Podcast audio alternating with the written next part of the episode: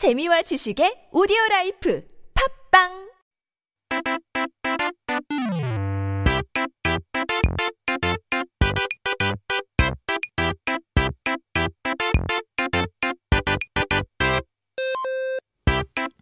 It is time for our word of the day. 그렇다면 사전을 한번 펼쳐봐야죠. Let's take a look at our dictionary for today. Our first word, 오늘의 첫 번째 단어는 슬하. 인데요. 한국에서는 새로운 사람들을 소개받거나 만나면 꼭 신상조사를 하죠. 무슨 일을 하시냐, 어디 출신이시냐, 또 꼭 빠질 수 없는 질문 중 하나는 가족 관계. 슬하의 자녀는 몇이나 되시냐? 하고 물어보고 하는데요. 슬하가 과연 뭘까요? 어디에 있는 걸까요? 지역명인가요? What is it? 어디인지 혹시 아시나요? Now, you might notice something in particular when you get people introduced to you or when you're introduced to someone in Korea. So, what you do, uh, where you're from, and of course, how many children do you have in your 슬하 are just a few questions that are asked. So, what is 슬하? Where is it? Is it a region? Do you know where it is? 사실 슬하는 무릎 밑을 뜻해요. 무릎 슬자의 아래 하 자를 쓰죠. 이제 부모의 보호를 받는 울타리를 의미하기도 하죠. So 슬하 actually means under the knee, where 슬 means knee and 하 means under. It also means the fence of parents' protection. So to say. 그런데 왜 자녀가 몇이나 물어볼 때 무릎 아래를 얘기는 하는 걸까요? So why would you talk about the under knee when you ask about children? 몸의 다른 부위도 많은데요. 아이가 스스로 걸을 수 있기 전에 네 발로 걸어 다닐 때 생각해 보면 한시도 눈을 뗄 수가 없잖아요. Now, there are so many other parts in your body, but it's because when you think about the babies before they can walk with their own legs, you can't just keep your eyes off of them. 잠깐 눈을 떼면 입에 뭘 넣기도 하고 어디 뜨거운 그 뭐 주전자를 만질까 걱정이 되기도 하고요.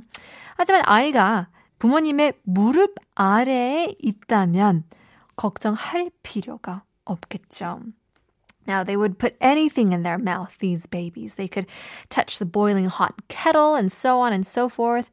But if the parents are near the baby, worries are gone.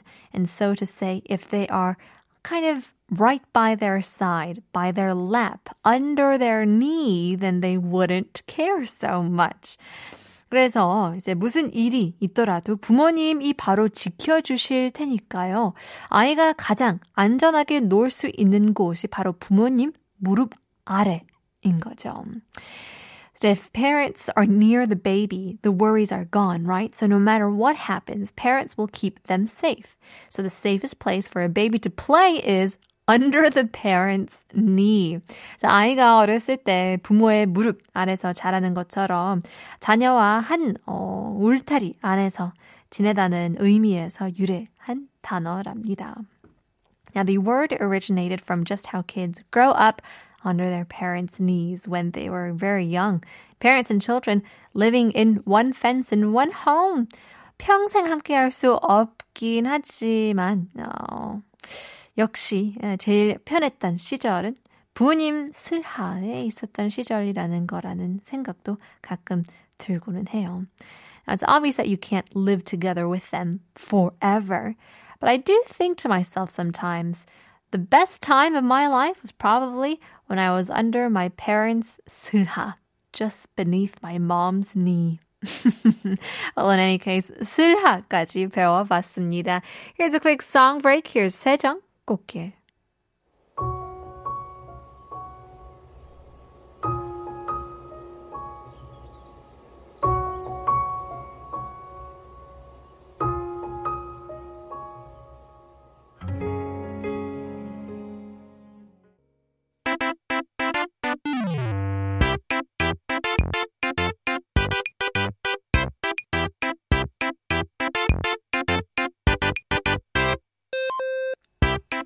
Time to take a look at our second word of the day. 오늘의 두 번째 단어는 바로 막무가내인데요. 슬하의 자녀가 몇이 있는지 이제 앞에서 이야기했지만 또 자녀들을 키우는 데는 함정이 있죠. 얌전한 아이들이 있는 반면 나이가 어릴 때 아이들은 보통 막무가내인 경우가 많죠. Now we talked about how many children uh, you might have in Sulha before, but there's a trap in raising kids, right? Some children are quiet and mild, so to say, but on the other hand, some are 막무가내. You know, if you don't buy them things and they'll throw you a tantrum and cry. 아, 어렵죠. 사달라는 것을 사주지 않으면 때를 쓰거나 울기도 하는데요. 아직 키워본 적들은 없지만 주변의 경우만 봐도 아이를 키운다는 게 정말 쉬운 일이 아닌 것 같은데요. Now I've obviously have never raised a kid before, but judging by the cases around me, it tells me that you know, having kids, it's no joke. 그런데 여기서 막무가내라는 단어 어, 있잖아요. 이거 음, 순 우리말인가요? 어, 그렇게 들리기도 하는데 의외일 수도 있겠지만 한자어랍니다. So here the term 막무가내 is a pure Korean word, right? Well, it surely comes to a surprise because it sounds like it would be, but it's actually made up of all Chinese characters. 이제 고집이 세서 막을 방법이 없다라는 뜻을 가지고 있는데요. So it contains the meaning of the stubbornness that cannot be contained or cannot be stopped. So to say. 그래서 이 단어의 유래는 중국 한나라 시대로 거슬러 올라가야 합니다. Now, it makes me curious about how the origin came to be. And so, if you want to know the history behind it, we got to go all the way back to the Han Dynasty of China.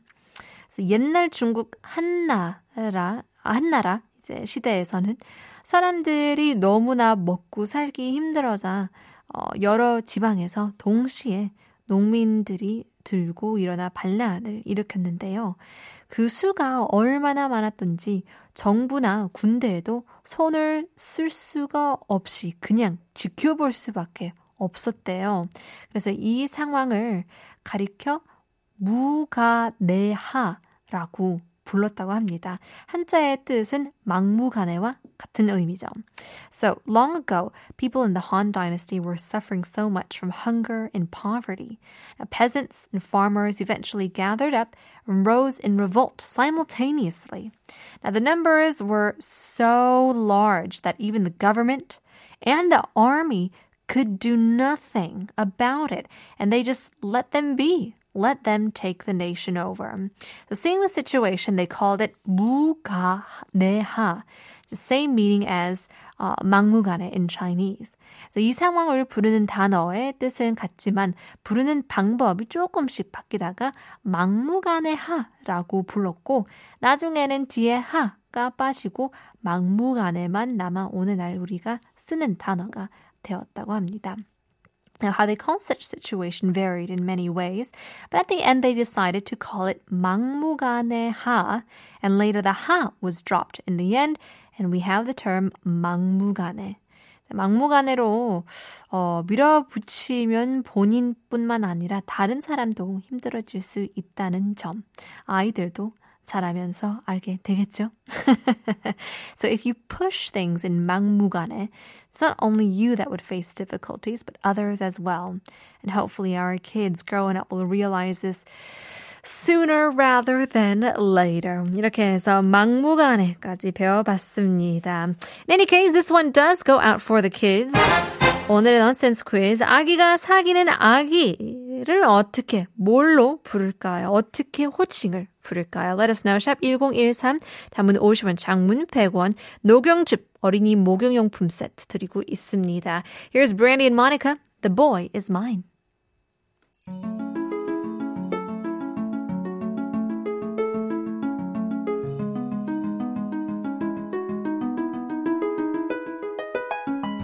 Excuse me, can I please talk to you